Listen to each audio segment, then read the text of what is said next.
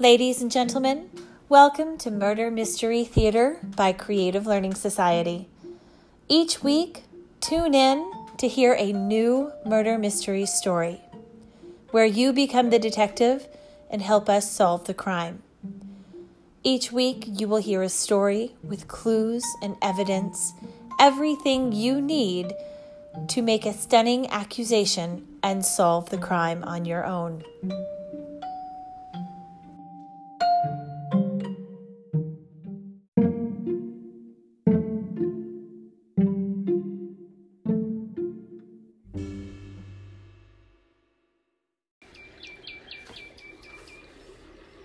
Summer at the lake house was a family tradition.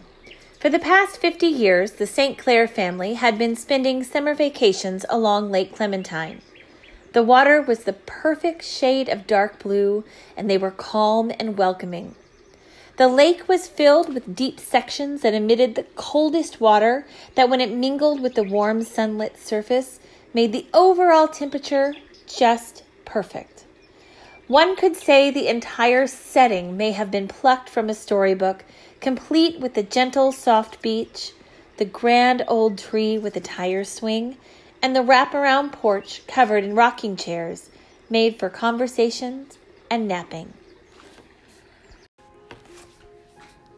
Since the passing of their father, Jonathan St. Clair Sr., on March 8, 1942, the family had been anything but picture perfect. His death was unexpected and the matters of his massive estate had been left undone. It seems greed grows quickly in the face of tragedy and uncertainty. After several months of searching, an old will finally surfaced, and the family lawyer, Reynaldo Byerson, asked the entire St. Clair family to join him at the lake house to discuss the final distribution of Mr. St. Clair's assets. Perhaps he had hoped the setting would invoke nostalgia that would bring ceasefire to the family squabble. Perhaps he was uncertain how the family would react to the news. Or perhaps he knew exactly what was about to happen.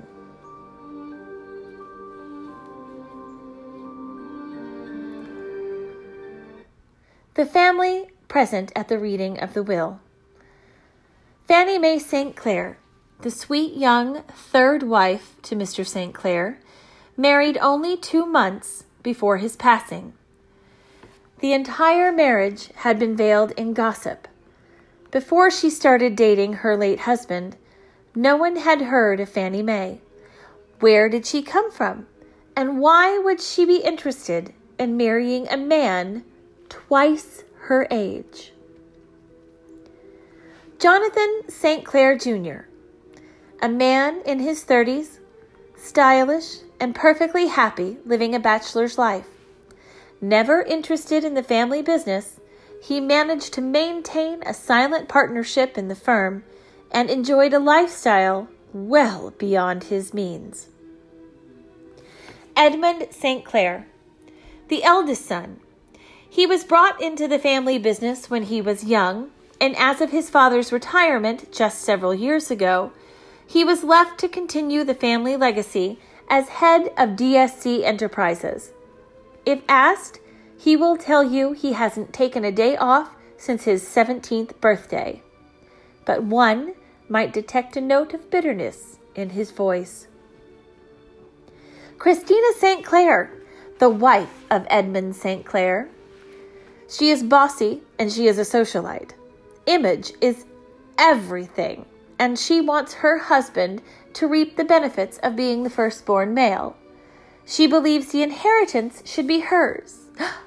Oops, I mean his. Imelda St. Clair, wife number two.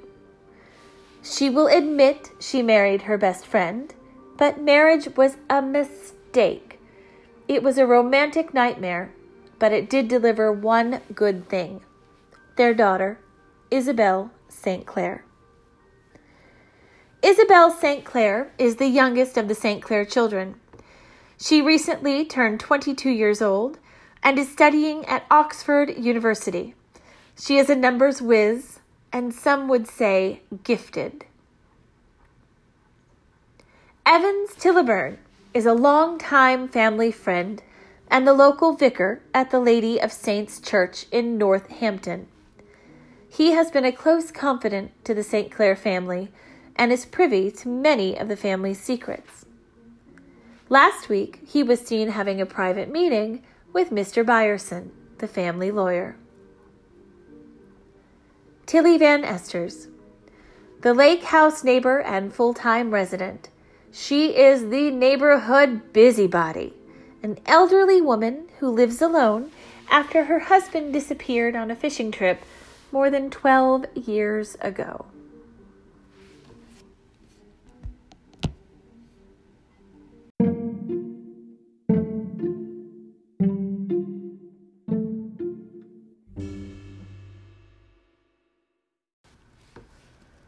March 23rd, 1942.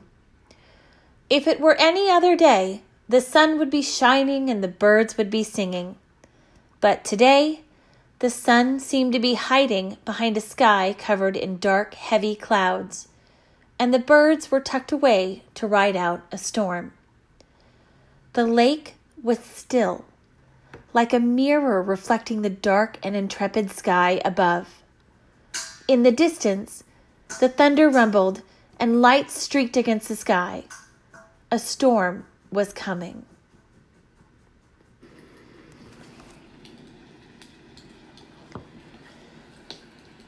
The guests stood in silence in a circle around the living room. The fireplace crackled and lent a glowing orange light to their surroundings. With the exception of the fireplace and the two side table lamps, there were no other lights in the room. The lighting cast a shadow on the wall, almost stealing the attention of the dead, lifeless body on the living room floor. It was the body of Mr. Byerson, the family lawyer. He laid there looking up at the ceiling in a gingham green suit, hands drawn over his chest, and his legs sprawled about as if he had been riding a bike that suddenly disappeared. Just lifeless and surprised and wet. His hair was wet. Evans Tilliburn was the first person to break the silence. Dear Lord, I think we are all in need of a prayer. The response from the others was exasperation. Imelda began to cry and went to find a tissue. As she turned around and took a step, she tripped over something and fell to the floor with a thud. Catching herself on her hands, she noticed a briefcase was open and a bunch of envelopes and a key fell out. They were labeled 1 through 5. Edmund was the first to offer assistance, but as he crossed the room, he too tripped over an object on the floor. With a cling, the object rolled across the floor and stopped beside the body. It was a cracked highball glass. Edmund quickly recovered and assisted Imelda off the floor, taking from her the stack of envelopes and the loose key. He looked through the envelopes and found that one had been ripped open, and it was labeled Last Will and Testament of Jonathan St. Clair Sr. This package was open, and the contents were missing. Christine spoke up. Oh, Edmonds, please be careful. Remember your heart. Your heart. Imelda, Jonathan Jr., and Isabel all chimed in at the same time. Edmund replied, Yes, yes, I had a little trouble. Nothing to worry about. The doctors ran some tests and I am just waiting on results. I am sure it's nothing. Now, Christine, no more talk of that. Understood? Christine nodded but she glared across the room at Imelda. In the dark, shadowy room, they had all played in as children and spent many happy years as a family. They now stood as strangers over a dead body with five envelopes, a key, and a missing will. If you ask me, I believe they were all much more afraid of what lay within those envelopes than they were about the death, dead man lying on the floor. Fanny May spoke out. Ah, what now? Edmund replied. Shall we look in the envelopes? The group gave what appeared to be their collective consent, and Edmund began opening the envelopes.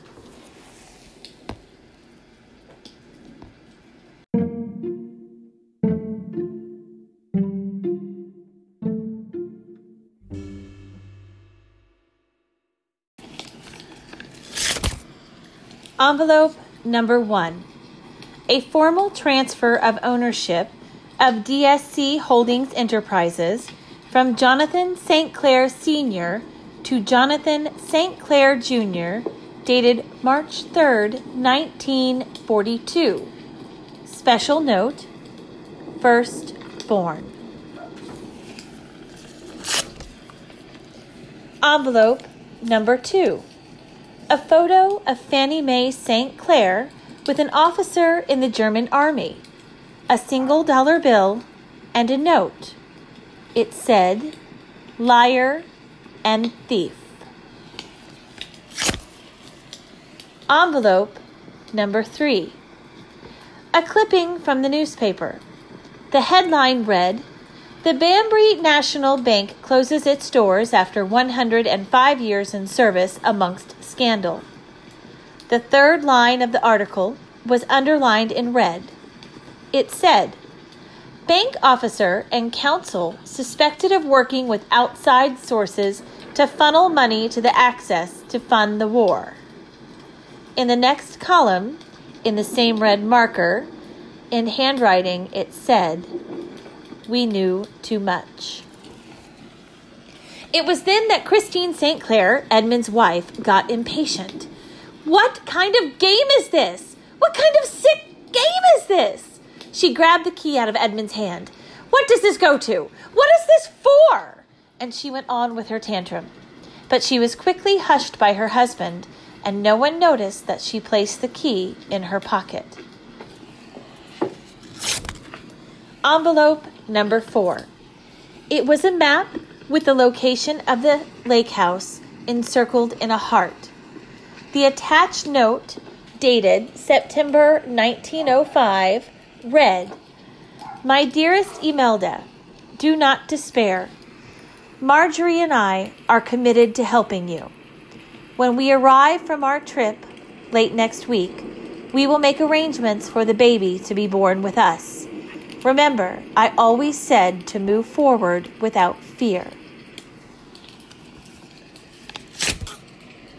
Envelope number five.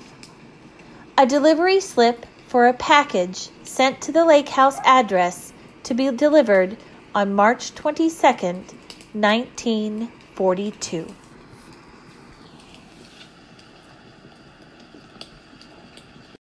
The entire family paused, and after a moment, they thought, A package?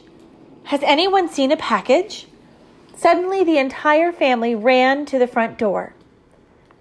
They looked all over the covered patio, but found no such package. Suddenly, a little light flickered from the cottage next door, where Tilly Van Esters was gently closing her curtain to hide her peeping eyes. This caught the eye of Christine St. Clair. Look, everyone, maybe that silly neighbor has seen the package. Edmonds took charge and offered his services to go and inquire with the neighbor, but he was quickly joined by Fanny May, who stated, I don't trust you. I'll go with you. The rest of the family watched as the odd couple walked down the drive and across the stone lined garden path to the house of Tilly Van Esters. A few pleasantries were exchanged at the front door and the odd couple entered the home of Tilly Van Esters. The family decided to go back into the house as the storm was now in full swing and the wind was whipping rain right in their direction.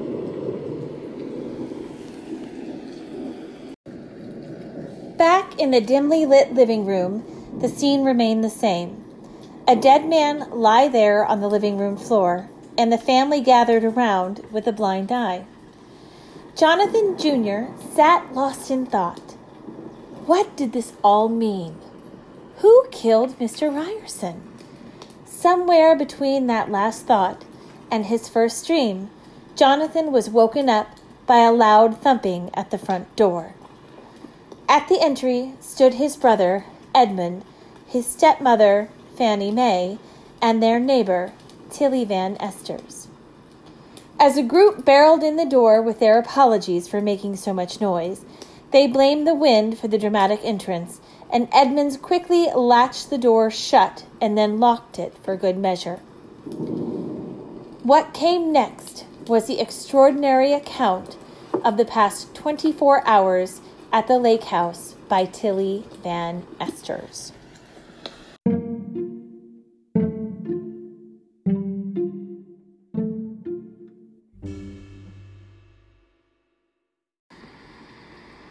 The account from Tilly Van Esters. Yesterday afternoon, a delivery was made by the parcel service around 1 p.m. Shortly after, a woman wearing a trench coat, scarf, and dark glasses stepped out of a taxi and came up the driveway. She looked under the front doormat and then knocked on the lake house door. She spoke with someone who answered at the door briefly and then left. Last evening, near 5:40 p.m., Mr. Ryerson arrived with a briefcase and knocked on the lake house door. Miss Van Esters thought this was odd because he had always had a key. He was let in by someone Tilly could not see, but the lights remained on in the house until well half past ten, and then everything, everything went dark. At some time in the morning, between 2 a.m. and 2:45 a.m., Tilly was woken up by the sound of a car leaving the driveway. When she awoke the next day, around 6:30 a.m., she looked again and saw the fireplace lit. Now that was very odd for the summertime, she thought. So she decided to go over to the house and knock on the door. Mr. Ryerson answered quickly, though her, he only cracked the door open. She asked if he was doing well, and he answered, ah, If I can make it through today, I shall be well. She then asked if he had lost his key. He replied, No. And she nodded, bid him a good day, and turned to leave. But as Tilly left the porch, she couldn't help but notice a package. Tilly couldn't resist. She quickly scooped up the package and walked home. She felt like she was part of a dramatic spy novel and would offer all sorts of apologies later if anyone had found out. Imagine her surprise when she discovered that the box was full of German chocolates and the note inside was addressed to her. It said, Dear Tilly, thank you for always keeping your eyes open. Evans Tilliburn commented, Ooh, German chocolates are the best. I miss the time I spent there in seminary. Tilly continued. As she got ready for the day, she heard a myriad of activity. A car came up the drive, and as the driveway is out of sight and tucked behind the tree line, it was very difficult for Tilly to see the cars. But she could hear them drive up. She assumed the family was arriving. So she turned down her radio and heard voices, and to her surprise, yelling. Just as she peered out the window, she saw one person enter the house and slam the door. The second person followed a moment behind, but had to unlock the front door to enter the lake house. Less than 15 minutes later, only one person left.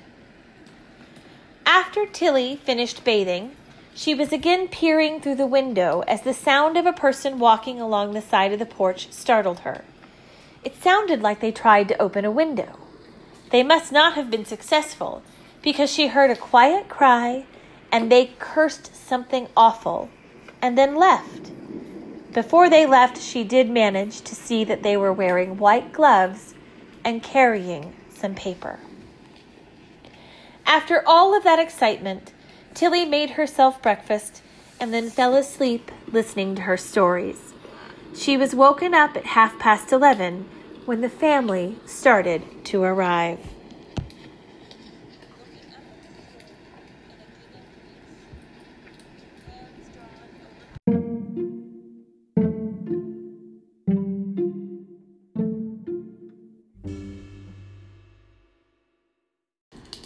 The family arrives.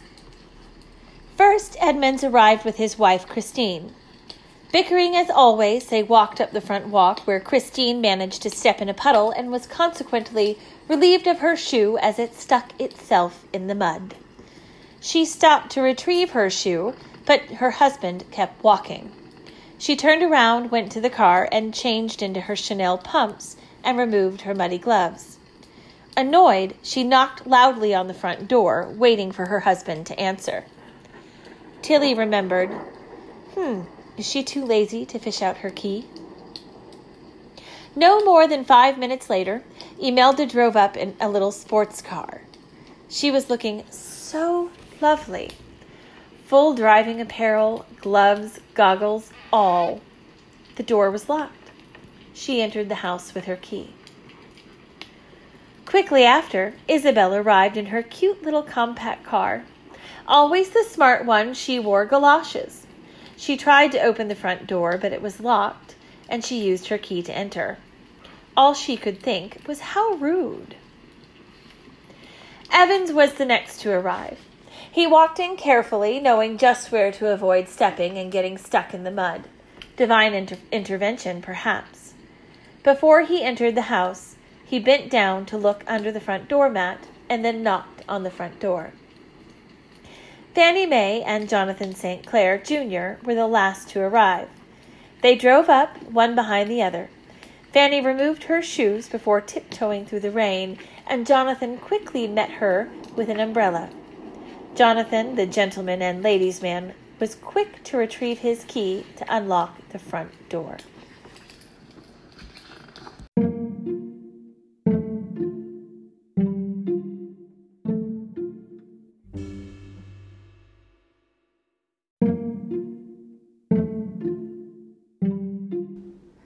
Ladies and gentlemen, thank you for listening to our story, Lake Clementine. It is time for you to put on your detective hats and help us solve this crime. For we have given you all of the evidence and information that you need to solve this crime. What a curious matter. Who killed Mr. Ryerson? And which one of our characters is in possession of Mr. St. Clair Sr.'s will. What was the motive? We invite you to turn to tune in next time to hear the solution and another great mystery story from the Creative Learning Society. Until then, stay mysterious.